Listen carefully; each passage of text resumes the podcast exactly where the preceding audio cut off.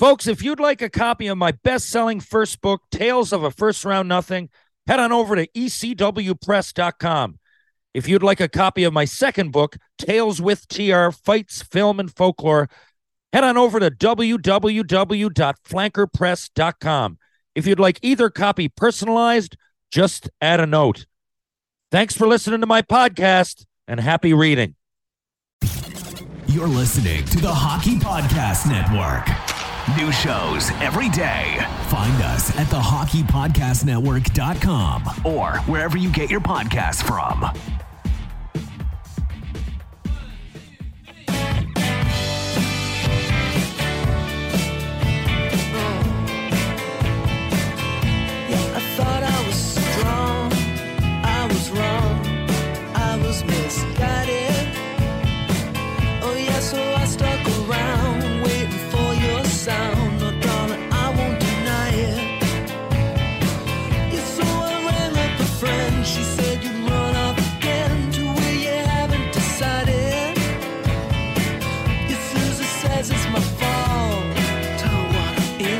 Hello.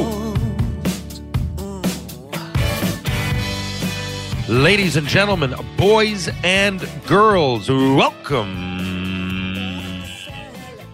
Tales with TR, episode 167A. Featuring myself, nobody else. We'll have Jason Gregor on, the great Edmonton sports mind, in just a couple of days. Thanks to Turan Sandwith for joining me again last week. I think I can have Sandman. I think I've had Sandman on a half dozen times, probably by now. If I'm wrong, uh, it was seven or eight. But uh, it was it was it was another unique conversation. I can talk to Sandman forever. I do. I mean, he came and visited me last week. We sit down and shoot the shit, and uh, you know, new stuff often comes up, and uh, I like talking about it when we're live on air because he's a smart, articulate guy that's experienced a lot in life. And uh, not only is he educated with the book as an academic, but he's a very educated traveler and thinker. So thank you, Turan Sandman Sandwith. Uh, where else was I going to go? Oh, so Alanis Morissette was in St. John's this weekend. That doesn't happen every day. I heard it was a good show. I wasn't here. I was uh, in Victoria, BC. What were you doing there, Terry? And all kinds of people saw that I traveled out there on my Instagram stories. Hmm. And a lot of people asked me why. I thought it was kind of self explanatory. But see, I take these stories from these golf courses with some old friends, and I realize not everybody re- watches every single post or story. So I'll fill in the blanks. I was out there to play golf. I don't normally play golf. I'm not a good golfer. I enjoy getting out there with the boys when I can, but my summers are filled with ball hockey, soccer, and uh, you know, traveling around and I'm giving uh, whatever it might be, speeches or this kind of thing. I mean, I do go to these golf events, but this is purely it. I don't ever golf recreationally. Uh, you know, there's a lot going on in St. John's. I always got a lot of people visiting me, and with Penny Lane's mom out in Calgary, and uh, me here with her, I'm real busy. And Danielle usually comes over to visit, but we try to all hang out. So between all of those things, and you know, and I'm also I have I'm, I'm got a, you know stunts and acting back here. Got a gig next week. Playing a drunk guy on Son of a Critch. Looking forward to that. Mark Critch is one of the most talented uh, comedians, people, but uh, you know, one of the best comedians I've ever seen from this island or anywhere else. He's got a show on CBC called Son of a Critch. Check it out. It, it really is funny. It's shot here, but it features Malcolm McDowell, who was in A Clockwork Orange, uh, you know, the main character. He's a very accomplished actor. Also, also has some guest spots. Uh, Jay Baruchel, um, you know, the fairly famous actor. He he directs a bunch of episodes. I hope he's directing next week when I'm there. Allan Hawco, Alan Doyle. So it is a local show, but it's national and, and international, I guess. But it comes on.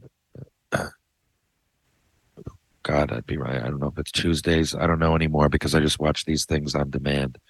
But it's very accessible. Check it out. Son of a Critch. And it's done right here in St. John's, Newfoundland. Uh, but we have a lot going on here now.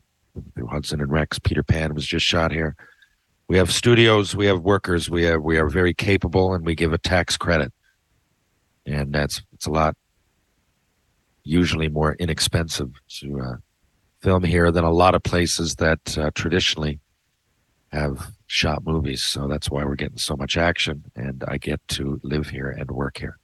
But through all those things, I don't get to golf.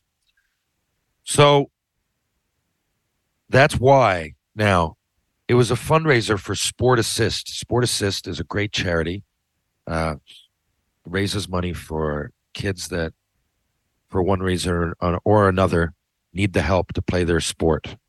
Uh, you know, it's I can identify because if I was born, if I was coming through now in 2023 as a prospect, I don't know that. I mean, my dad was a teacher. My mom worked on and off when she did she the job she had the longest was in a you know factory packing lotto tickets very laborious do you say labor labor laborious very laborious and uh you know paid minimum wage so i wouldn't have been able to afford everything it takes now i mean those of you that just watch hockey that or you know there's people on here that listen that don't necessarily watch hockey but if you don't know i mean my equipment, everything used to cost, I don't know, 500 bucks. I know inflation and everything, but it's still more. Even given inflation today, it's, it's, it's crazy. A stick was 10 to $30, right?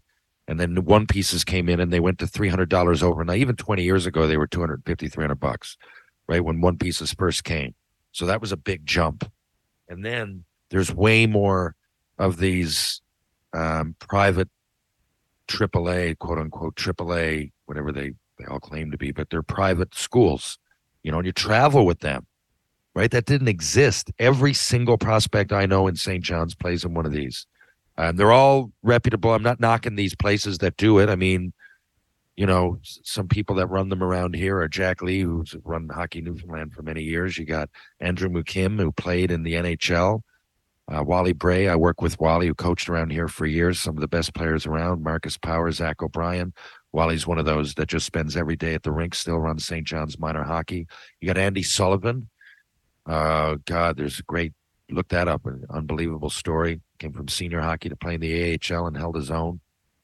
Um, you got Pat Yetman, junior and senior. Patty's uh, senior, coached around here for years. Patty Yetman, junior, was a pro for many years uh, Stephen Yetman, his brother. So like, and, and I'm I'm really scratching the surface. I don't want to leave anybody out because, you know, I work with Wally, but I support all these programs. It's it's great that kids get some extra hockey. But what I'm saying is that I didn't have it, and they're expensive.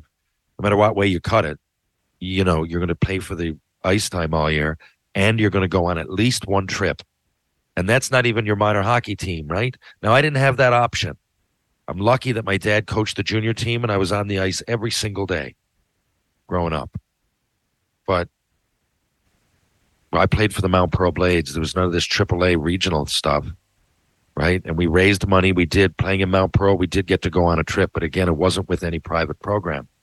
There was hockey schools in the summer. My dad ran one. Randy Piercy ran one. Um, there's another one. Randy has a program, uh, and his son Andrew. That's another good one. Um, but the, you know, so it's just changed a lot. And I'll tell you this: in Mount Pearl, I don't know what way it is now. I live here; I should, but I'm not involved with minor hockey here.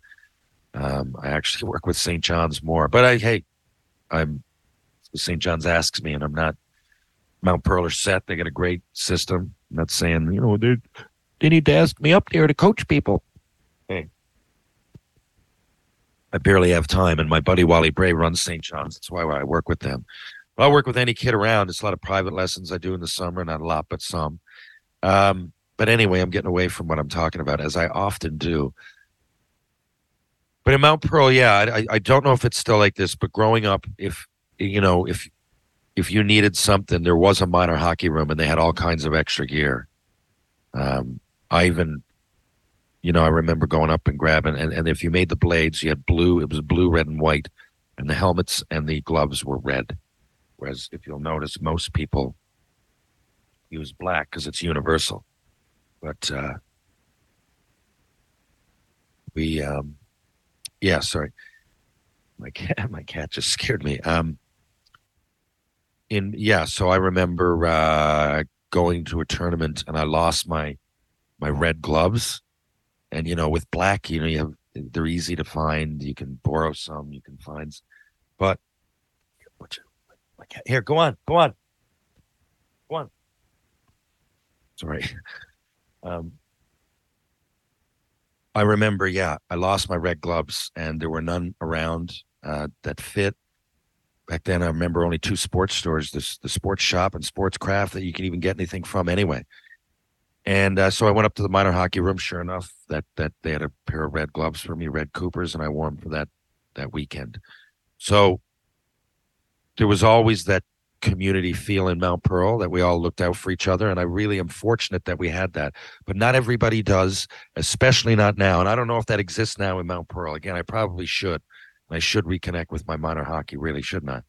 But I know that a lot of people, and it's not just hockey, man. It's uh, you know, a lot of people listen to this.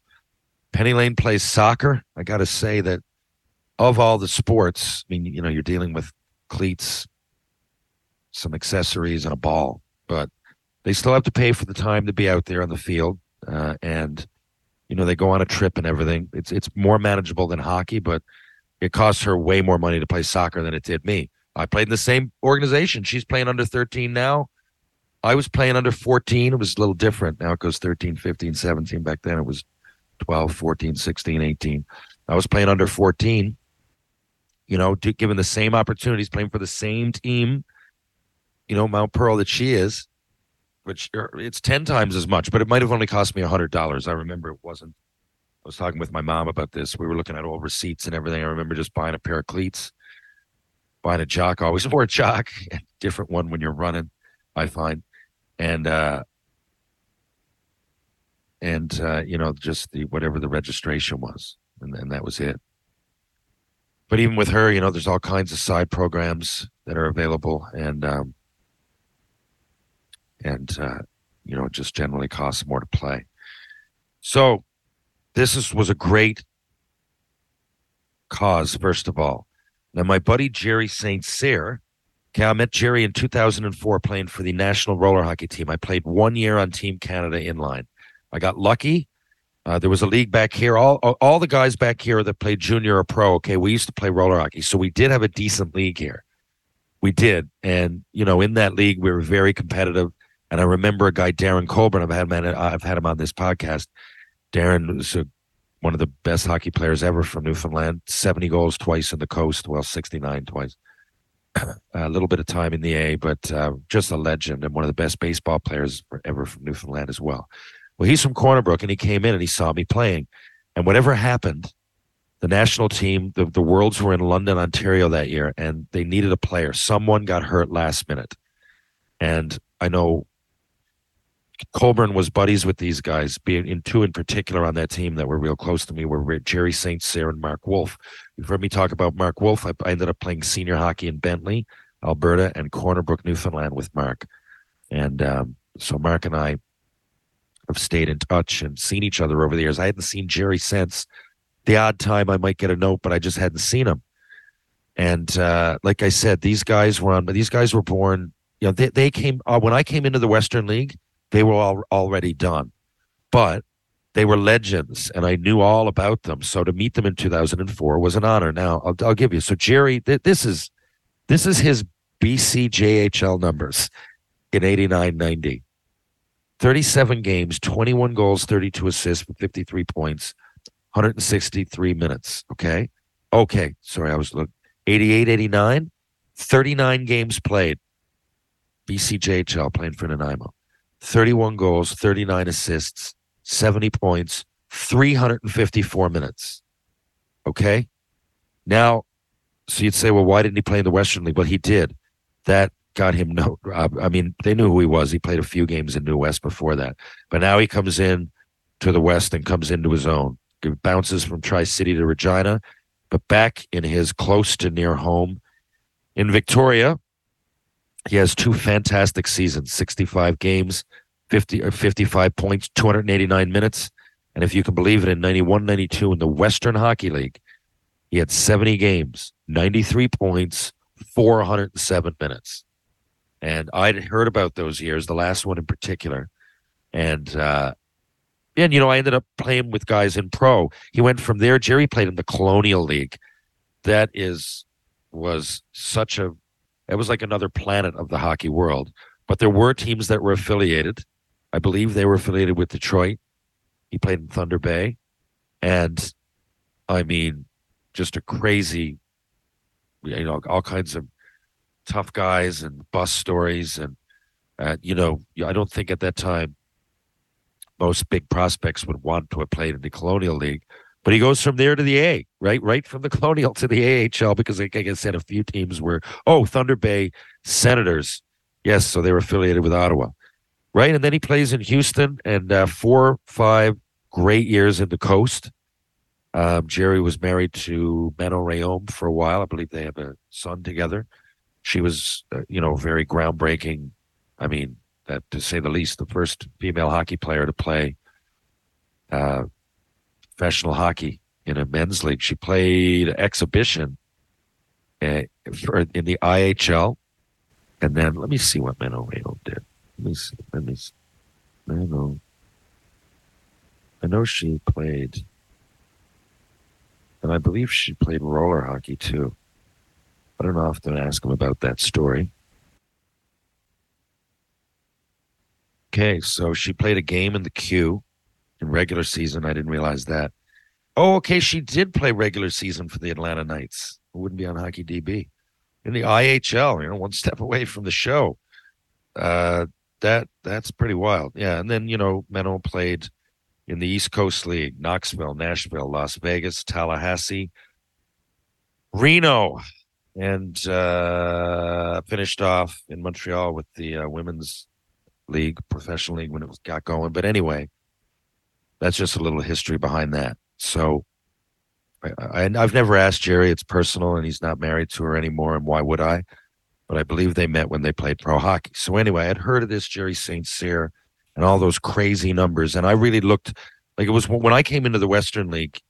You know, there was guys with four and five hundred penalty minutes. I mentioned Kerry Toporowski before, which really would quickly become a thing of the past. So Jerry was one of those guys that had those minutes, but he also scored. That's why I heard. I mean, Tri City had their legends, right? Stu Burns and and Brian Sakic. Look up those numbers. Um, you know, they had great players. I mean, you know, Daymond Langkow, my line mate, ended up winning the scoring. Uh, but I, I, think Kyle Reeves, I think he had like 83 goals, man. There was like legends in Tri Cities before me and Lanks and, and Brian Boucher and Sheldon Souray. And, you know, we had an era of, of some great players as well.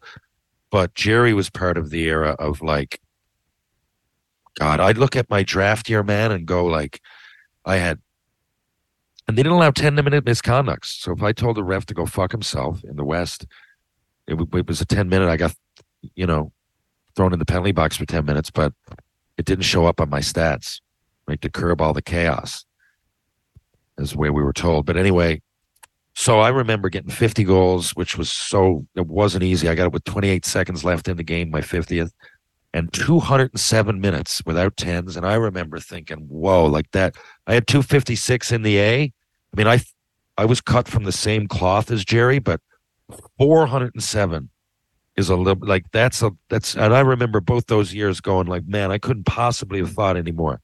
I just felt like fuck. I did like I don't know. I don't get many tripping penalties or anything, so like I fill in the blanks with fights and and and you know coincidentals and stuff. And uh, I just remember going, fuck, I can't imagine anybody getting 300 minutes.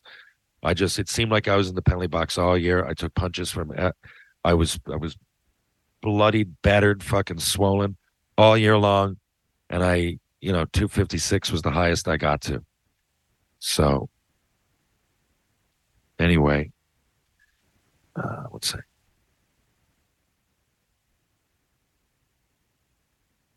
Um, where was I? Anyway, so Jerry had me. God, you, you like how I make these stories so long? I'm going to send this to Jerry because I had to. Anyway, anyway, I'm getting I'm getting ahead of myself. So I'll sum this up soon. I swear to God. I meet people and they go like, "I love your podcast," and it's times like this. I could have summed this story up in two minutes. I don't know how far are we in here. Twenty minutes into the podcast, and I'm not even close to ending the story. So I'm going to speed up, and I will make it close. I promise. I can't believe people don't tune out at times like this. When I'm in my living room, it seems feels to me like I'm boring the fucking shit out of people, but you know, the numbers say otherwise. And when I meet people like I did in Victoria, they listen to the pod. So thank you, everybody. Maybe you like hearing about the legends like Jerry St. Cyr I'm talking about. Anyway, um, so I went out there on Thursday and um, hung out with the guys. We had an awesome time. And on Friday was golf. So uh, we went down and I golfed with uh, Jerry and a couple of his roller hockey buddies, Chris Graves, uh, another good friend of mine I haven't mentioned here, Brendan Brooks. I've had Brooksy on the show before. I mean, I probably see him more than anything because I see him when I go to do Shoresy. Brooksy's in Sault Ste. Marie, great hockey player in his own right. Check him, check these guys out on Hockey DB. Mark Wolf, another legend like that, that I just mentioned. So me, Wolfie, Jerry, and Brooksy were were golfing together, and that was awesome. And uh, we raised some money and then we you know i sang a song. Surprise surprise johnny be good. I people ask me why i sing that so much.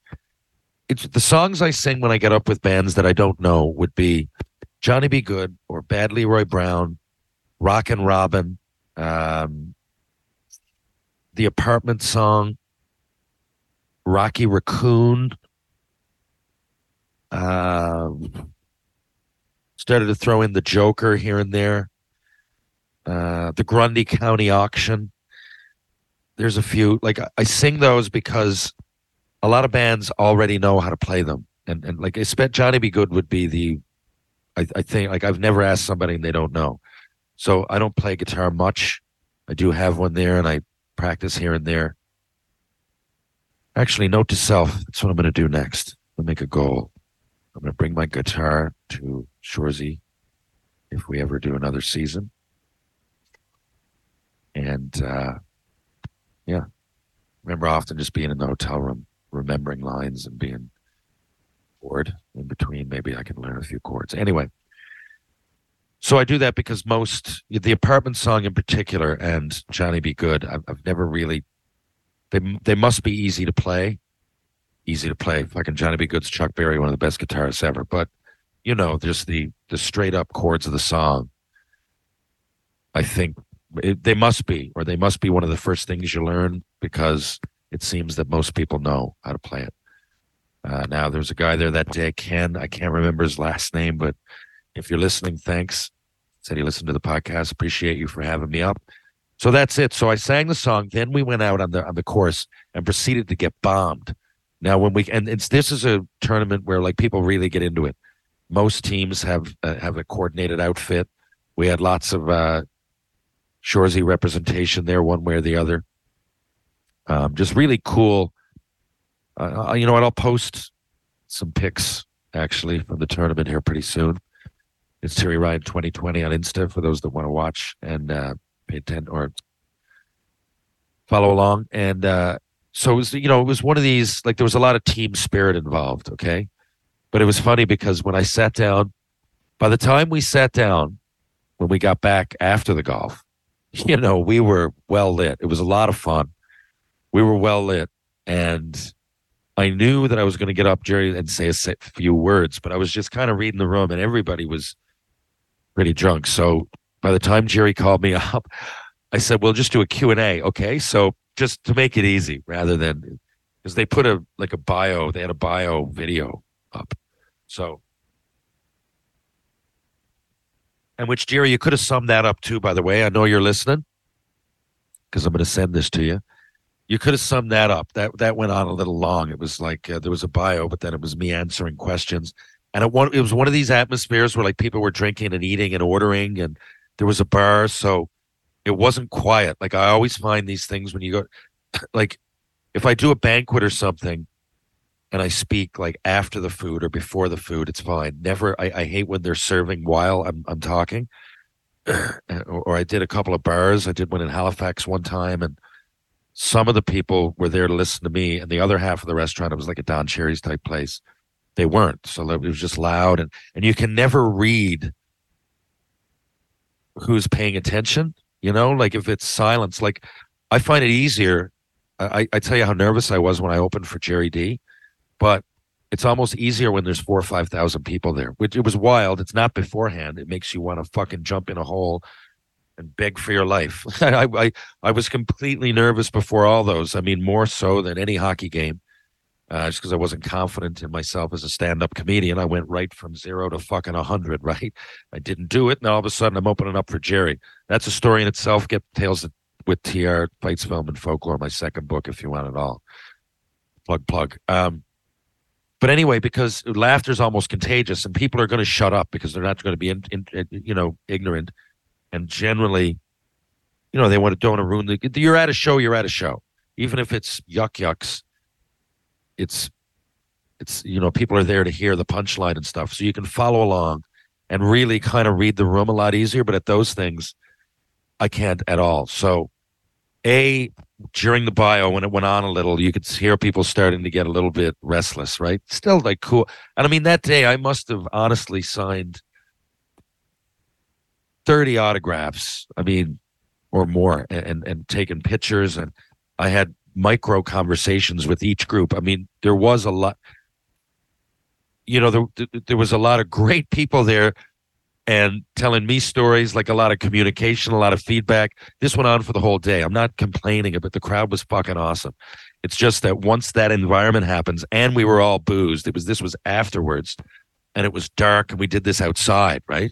So you get the outside, you, you see what I mean? Like it's a little bit um it's not ideal for public speaking. But anyway, so I got up and I was asked the first question this guy asked me was, What was it like to fight Cam Russell? Okay.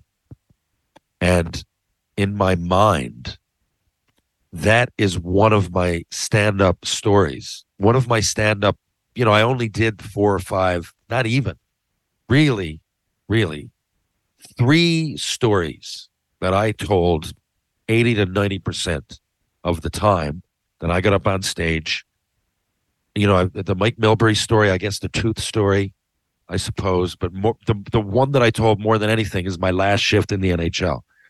And that's when I fought Cam Russell. And the reason is because, say, the Milbury story, a lot of you know the Milbury story. If you don't, just go on, type in Terry Ryan, uh, Mike Milbury type uh, when you're in Google or YouTube. Terry Ryan tooth story. Terry Ryan Spittin' Chiclets. I've told these on Spittin' Chiclets. While they might entertain a hockey fan, to tell them in a room full of people that some, you know, not everybody's a rabid hockey fan.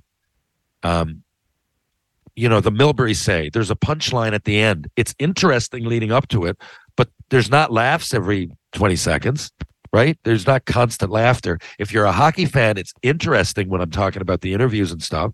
So I'm with a hot when I'm at a hockey banquet or a hockey audience, people definitely can follow along. But I, when it's comedy, I try to go with the Cam Russell story because you know along the way there's chirps on the bench. I mean, I was eating a hot dog on the bench and my my, my skates were untied. Um, I had hot sauce in my eyes at one point there's some good chirps. So you don't really have to be a hockey fan. So when he asked me that question, I just said, I'll launch right into my act. Now, my act, as you fucking might expect, even though I get nervous to go up on stage, it usually goes way longer because I digress as I'm doing right now. I over explain things, I ramble. I want you to get the whole story, which you'll get but you could cut 80% of the fat off of one of my stories and still get the point and still be entertained. I realize that. I know it's a flaw. I try to use it to my advantage on a podcast like this, right? If talking is a flaw, and it is too much, um, I guess that, that's why this is almost like therapy for many for many reasons. But anyway, um, So I'm up there. It's dark. Everybody at this point that's drinking at least is bombed. We've been like we're like eight hours into it at this point. Uh, I can't really read the room at all. I, I, I think I can be like I said, it's outdoors. So you can there's people serving, there's people having conversations that really aren't into it, which is fine when you're at these things. I'm not it's just if you're indoors and there's not like glasses clanging and it's, it's easier to hear and read it. Now I should have known anyway, because Jerry told me to answer some questions. I only have five or ten minutes. So when he said, "What was it like to fight Cam Russell?" I should have said, "Oh, it was unbelievable." Bob Probert was on the ice, so and, and Marc Janssens. So it was actually the lesser of three evils, and you know it came out all right. It was T- TSN Highlight of the Night. Next question. It ended up being my last shift, by the way. If you want to know more about it, read my book, Hardy Fucking Her. Next question. That's what I should have done, right? That's what I should have done. Ex- instead, I launched into like a 35 minute story that, as I said, when you do that outdoors, I should have known the difference. It's hard to really understand who's listening and who's not, and it's hard to get a vibe. So I'm halfway through the story, and Jer- I, I don't even know if I'm halfway through. I'm like 20 minutes in though, over my time. People are like restless, and Jerry comes and has to cut me off mid story. So now I do. We had a little bit of a back and forth, and I think we made some comedy of it. Uh, and after that, I really felt bad. So I try to go around and, you know, get. In other words, I only half answered one question, so I didn't cater to the whole audience. I I, I, I hope people didn't see it as ignorant. I know there was a lot of people there that said they listened to the pod and that they uh, were going to listen today. So for you all, I had an unbelievable time. Afterwards, what happened? Yeah, when Jerry got up and did his thing, and everything was said and done, I went to each table and, and, and you know, especially the people I hadn't talked to yet, and I got, you know, I told them some stories, maybe more. Ta- and there was like three or four tables there that weren't into hockey at all and didn't want anything to do with that story, but they wanted to hear about what it was like to meet Jared Keeso because uh, they like Letterkenny. So I'm glad that I went back and did that because uh, I feel, you know, when you're brought out to those things, you want everybody to have fun, and you, you you want it to be worthwhile for the people that brought you there, right? And I, I I'm I'm certain that we all had a good time. I just kind of felt bad about going a little bit off a little bit haywire in the speech. Well, haywire is not the right word, but um, I, I suppose monotonous and uh, out of touch. I, I, certainly during that time, and I guess I, I could have not had 500 beers when I was when I was golfing. Jerry was with me for fuck's sakes. But anyway, I, I mean, I say that with a joke. I mean, I was I could speak, but we were yeah I don't know we we were drinking like you do at, a, at one of those events. Um, it was a lot of fun. New customers download the DraftKings Sportsbook app and use promo code THPN. Bet just $5 to score $150 in bonus bets instantly. That's promo code THPN only at DraftKings Sportsbook. Gambling problem? Call 1 800 Gambler. In Massachusetts, call 800 327 5050 or visit gamblinghelplinema.org. In New York, call 8778 HOPE NY or text HOPE NY. In Kansas, call 1 800 522 4700 on behalf of Boot Hill Casino and Resort. In West Virginia, gambling problem? Call 1 800 Gambler or visit www.1800Gambler.net. All games regulated by the West Virginia Lottery. Please play responsibly in partnership with Hollywood Casino at Charlestown Races.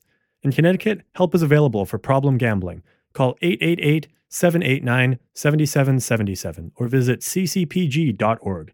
21 plus in most eligible states, but age varies by jurisdiction. See DraftKings.com slash sportsbook for details and state-specific responsible gambling resources. Bonus bets expire seven days after issuance. One boost per eligible game. Opt-in required. Max bet $50. 10 plus leg required for 100% boost. Eligibility, wagering, and deposit restrictions apply. Terms at sportsbook.draftkings.com slash baseball terms.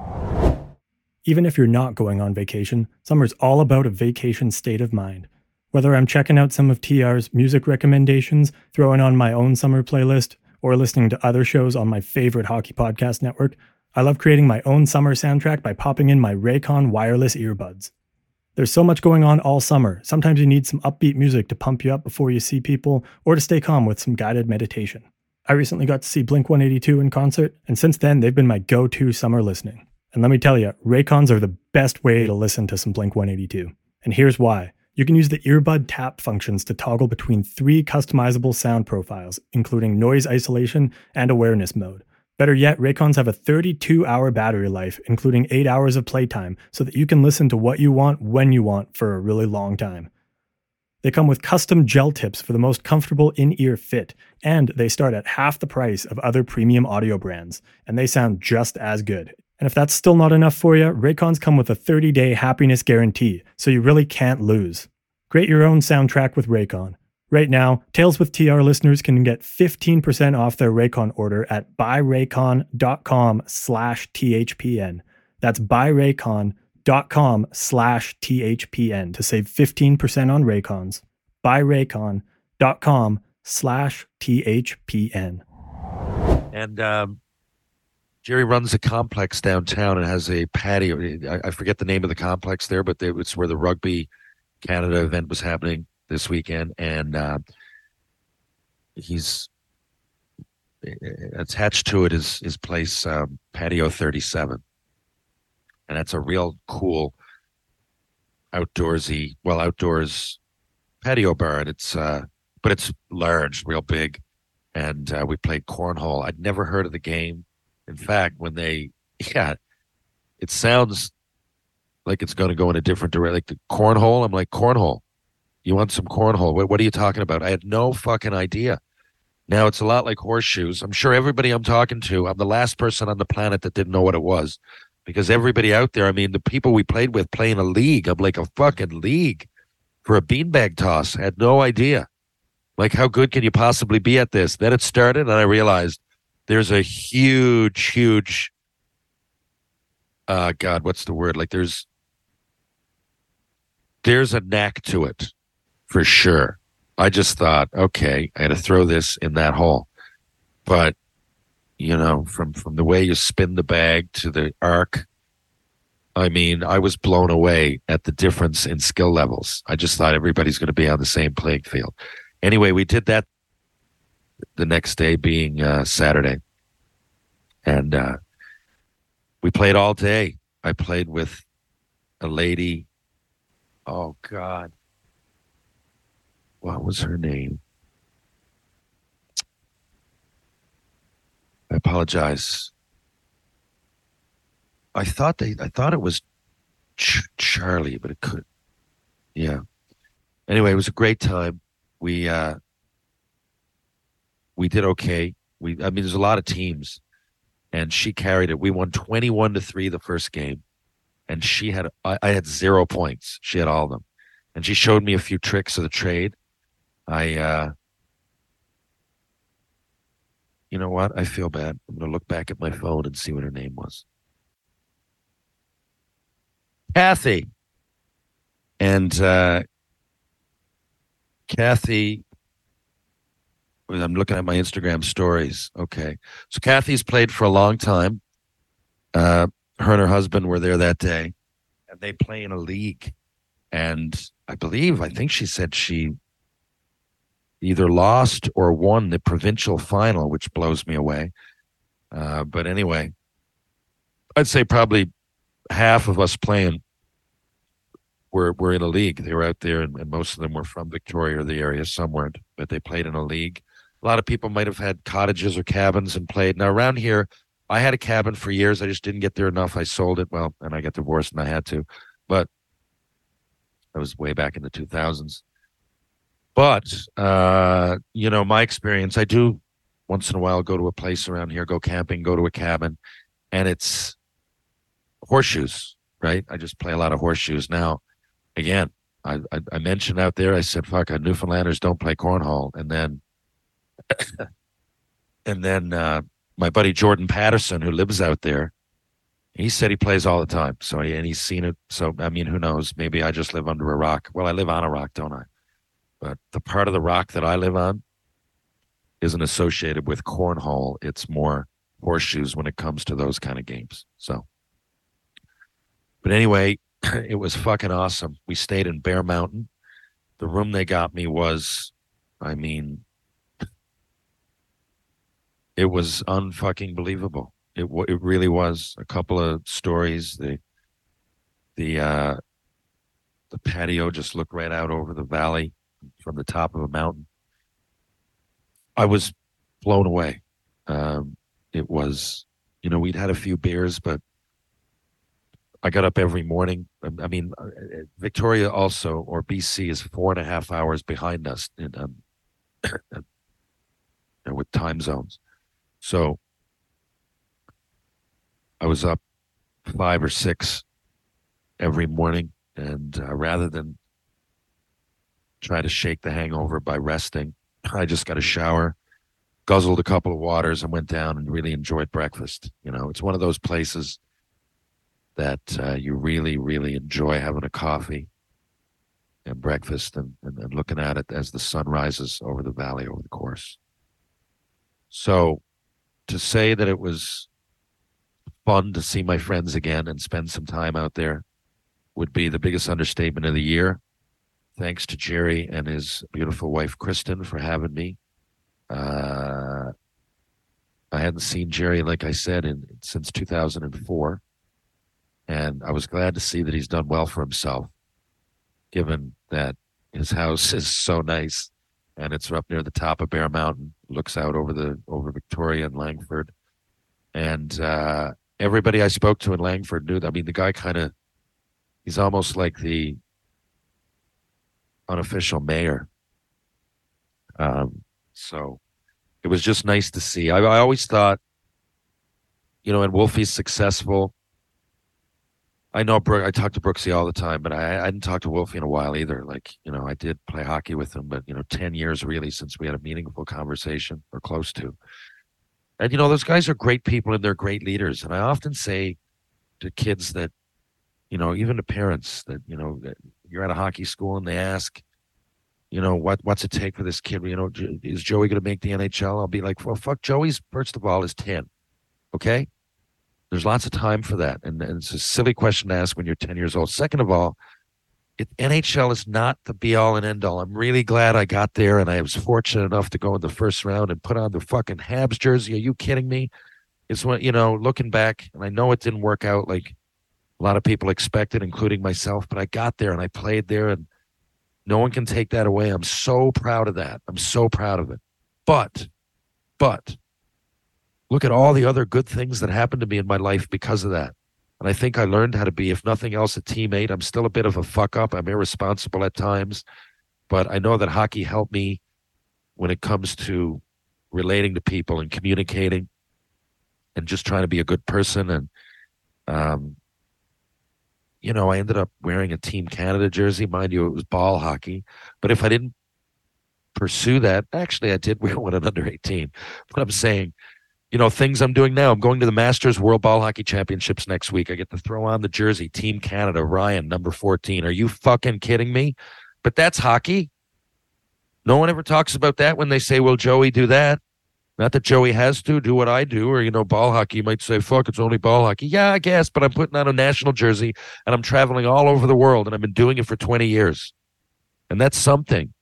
And little Joey can get a scholarship and little Joey can travel. When I named you all those teams that Jerry St. Cyr and Mark Wolf played on, Wolfie played all over North America as well, by the way. I, I met him on the ice when he played for San Diego and he was lighting it up, getting paid great money. It's another thing. These guys at the time, I could go into a whole story, but to play in like double A at the time, people were making crazy money. And I know that me and Mark Wolf, I can't speak for everybody. I think Jerry, but me and Wolf used to talk about it. We made more money down there than we did up in the A. so anyway, I won't get into that now. But there's all kinds of, of, of other things and opportunities. Now, Jerry, I'm guessing, because he was a great leader, and by the way, those penalty minutes, that means a lot when you're getting over a point a game. And that's leadership. Jerry, I'm sure, I mean, he's not the biggest guy either. Right? And and he's not he's not small. But uh, I don't know. Jerry's 5'11, six foot. I don't know when he played, probably. Uh, I'm guessing like 190. Here, let's look it up. Jerry St. Cyr. Just one sec. And what I'm saying is that these these penalty minutes, I, I'm not saying that uh, Jerry 5'11, 195. So you know when, when you when you score those goals and you get those penalty minutes i don't even need to look. Guys on your team respect you. It's a form of leadership. You don't even have to open your mouth. Now i know that he's also vocal. I played with him on team canada roller. We in line. We lost in the final man three to two i know it was only one tournament but when you play eight or nine games with these legends you get to you get to see what guys made of right could be fucking inline hockey could be ball hockey could be ice hockey doesn't even have to be hockey could be fucking rugby, tennis, whatever. Well, I don't know about tennis, soccer, you know, but it really could be. And when I see these guys after so long, I'm reminded that they're successful largely because of the hockey. I mean, it's no fluke. What, what, how were Jerry and I reunited? through raising money for Sport Assist. Why does he do that? Because he's a leader. There's no reason. He's not making any money from this. He uses his platform as a, a very respected ex hockey player, uh, athlete, businessman, citizen in his community, and puts it towards helping other people. There's a lot of hockey players that do that do that, and you guys might think sometimes, oh well, you know, it's they want to see their buddies and it's just lip service when they say you know the kids. It's not man. It's very very very stressful to put all that together to organize all that all these people all i got to do is go in and show up. I have to show up drink tell some stories i guess i don't have to drink but you know what i'm saying? I, I like to have a beer with the people. I have to socialize okay? It could be coffee and a fucking muffin. But um i just feel i got to say that because i respect a lot of people at these things don't actually drink. Some are sober for one reason or the other. Some are fucking aren't sober per se, but they just don't want to drink. I mean, I'm not saying it's that the whole thing is about getting shit faced, but often at golf events in the summer, charity, you know, that's part of it. Let's have a few drinks, have some fun, get into the spirit, right? Everybody wear a uniform, whatever we're going to do. But I'm just saying, I'm all I'm expected to do is go in and socialize, have some fun, tell some stories. If you're organizing the whole thing. Well, here, I don't do it. I consider myself a good person. I don't do it. I, I, I show up to a lot of them because I appreciate.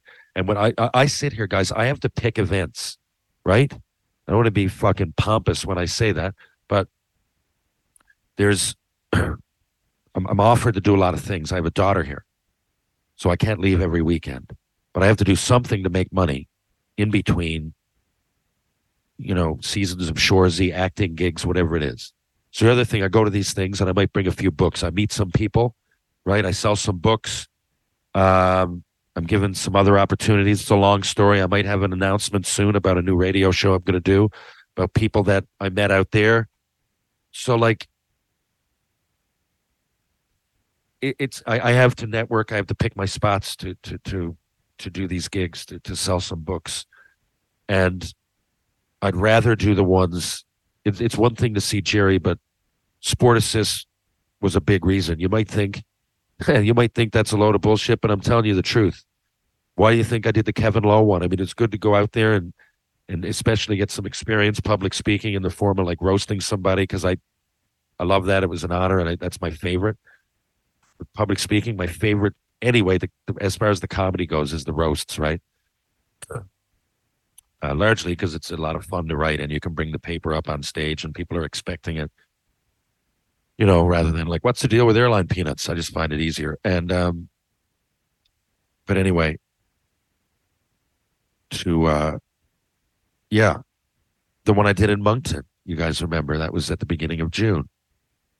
Um that was for the heart and stroke foundation right well of which I think we're all close to in one way or the other. You're never too far from having some personal experience with tragedy or near tragedy when it comes to the heart and stroke, right?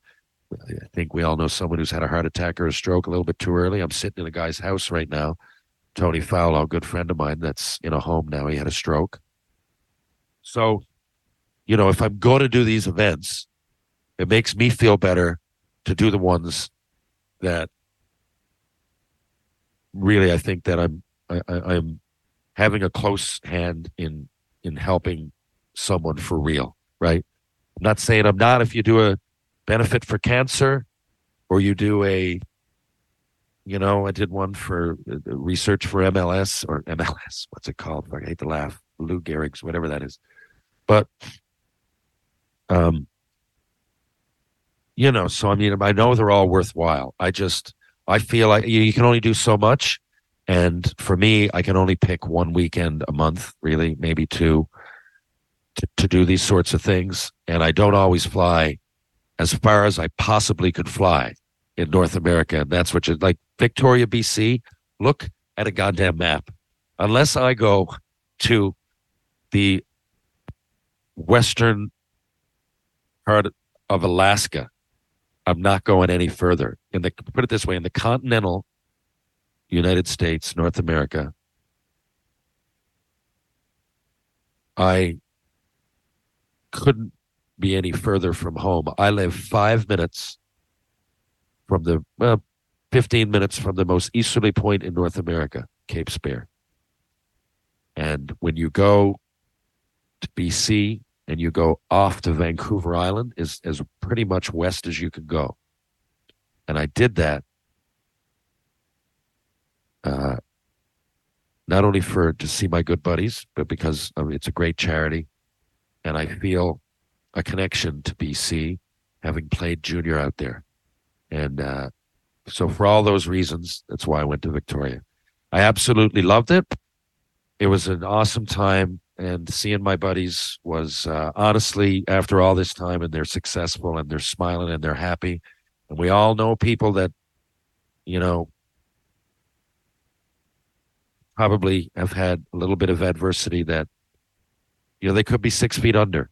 They, they might not be well you might want to help but they might have substance abuse problems they might have mental health issues they might have tragedy around them they might have had some bad luck. But so you don't know where your friends are going to end up and as you get older you kind of get nervous about sometimes running into them or seeing them or looking looking them up because you don't want to be hit with any more bad news. Well, I was pumped to see some of my real, real good friends that I looked up to. Almost like, I wouldn't say father figure, but in, they, they felt like brothers when we played together. And if it was only the 2004 tournament, it was one of the, honestly, it was some of the most fun I've ever had. And when you when you play with guys for, you know, less than ten games, and it leaves a lasting impression, then you know that you're cut from the same cloth, and uh, that couldn't have been more magnified this weekend uh, because I just hadn't seen them in so long. So it almost brought a tear to my eye. You know, there was times there I was sitting down having a beer, and I had some some goosebumps as I looked at uh, what was going on around me in such a beautiful place. Um, such a beautiful place with such awesome people that uh, not only are friends but teammates for life. And uh, it was a positive vibe. it was a positive vibe that was a pretty unique vibe. Doesn't happen every day. And just there was something, what's the word? Bittersweet about it. Because as I sit in Victoria, as I sat in Victoria, I realized that just to the northeast of me, in Kelowna and in, in the Okanagan, were major wildfires. And just to the south in Washington were major, major wildfires. But where we happen to be, not that I, it's just, you know, there is a, there is a dichotomy of the mind when it when it comes to or or you know a bit of a a a, a, a contradiction when it comes to you know I guess um, what's happening in North America right now. Uh, I'm talking just with some of the weather. I think there was a tropical storm in California yesterday or the day before, and they had an earthquake.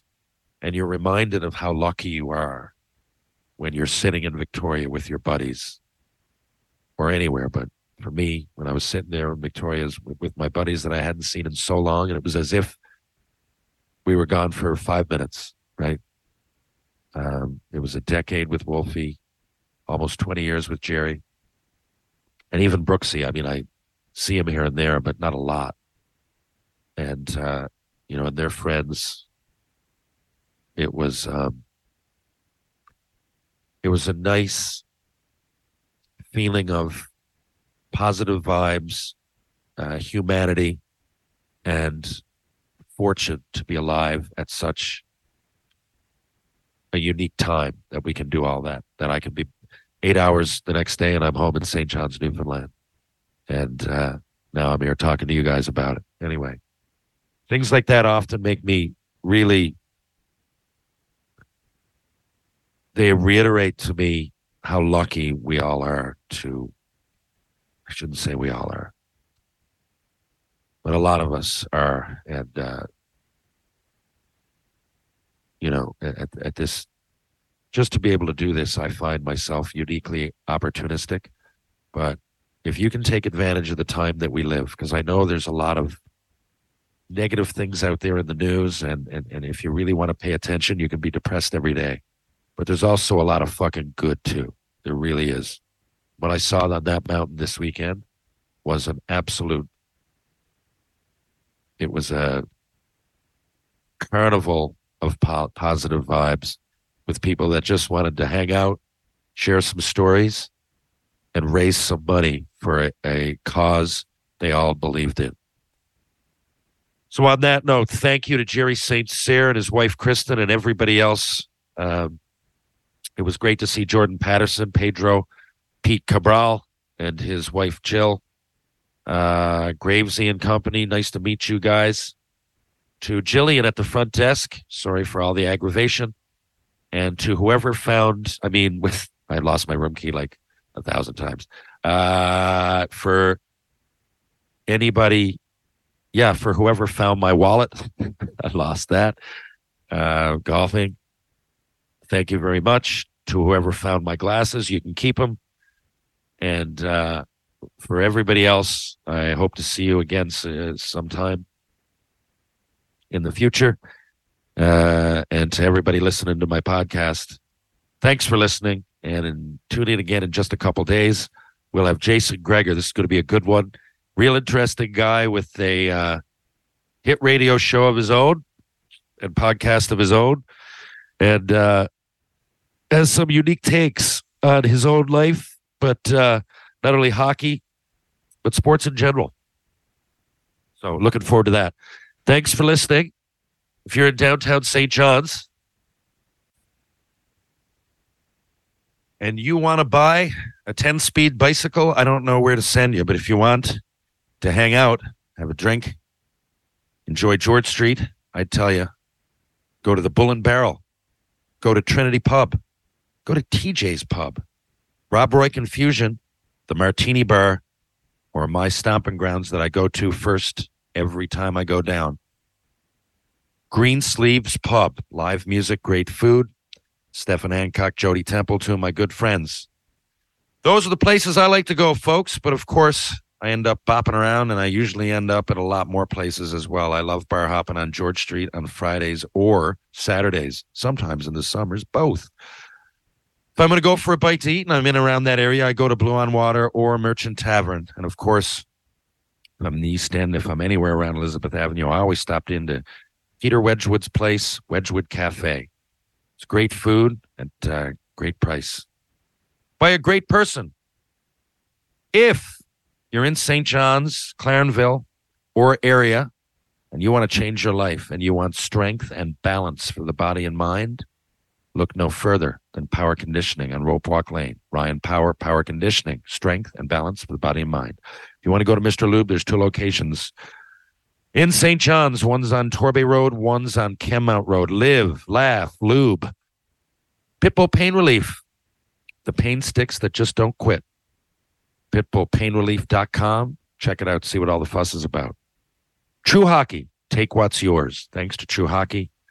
And uh, boys, I'll need some twigs for next week's World Ball Hockey Masters Championships in Buffalo, New York. If you're in the area, come on by, check it out. And uh, if you want a book or you want a signature or you want a picture or whatever, you want to shoot the shit about Shoresy, I like to go to the rink early, so I'll be at games three and four hours early. Just come say hi. Uh, thanks for listening, everybody. This has been 167A. Back in just a couple of days with more Tales with TR. Catch you guys on the rebound.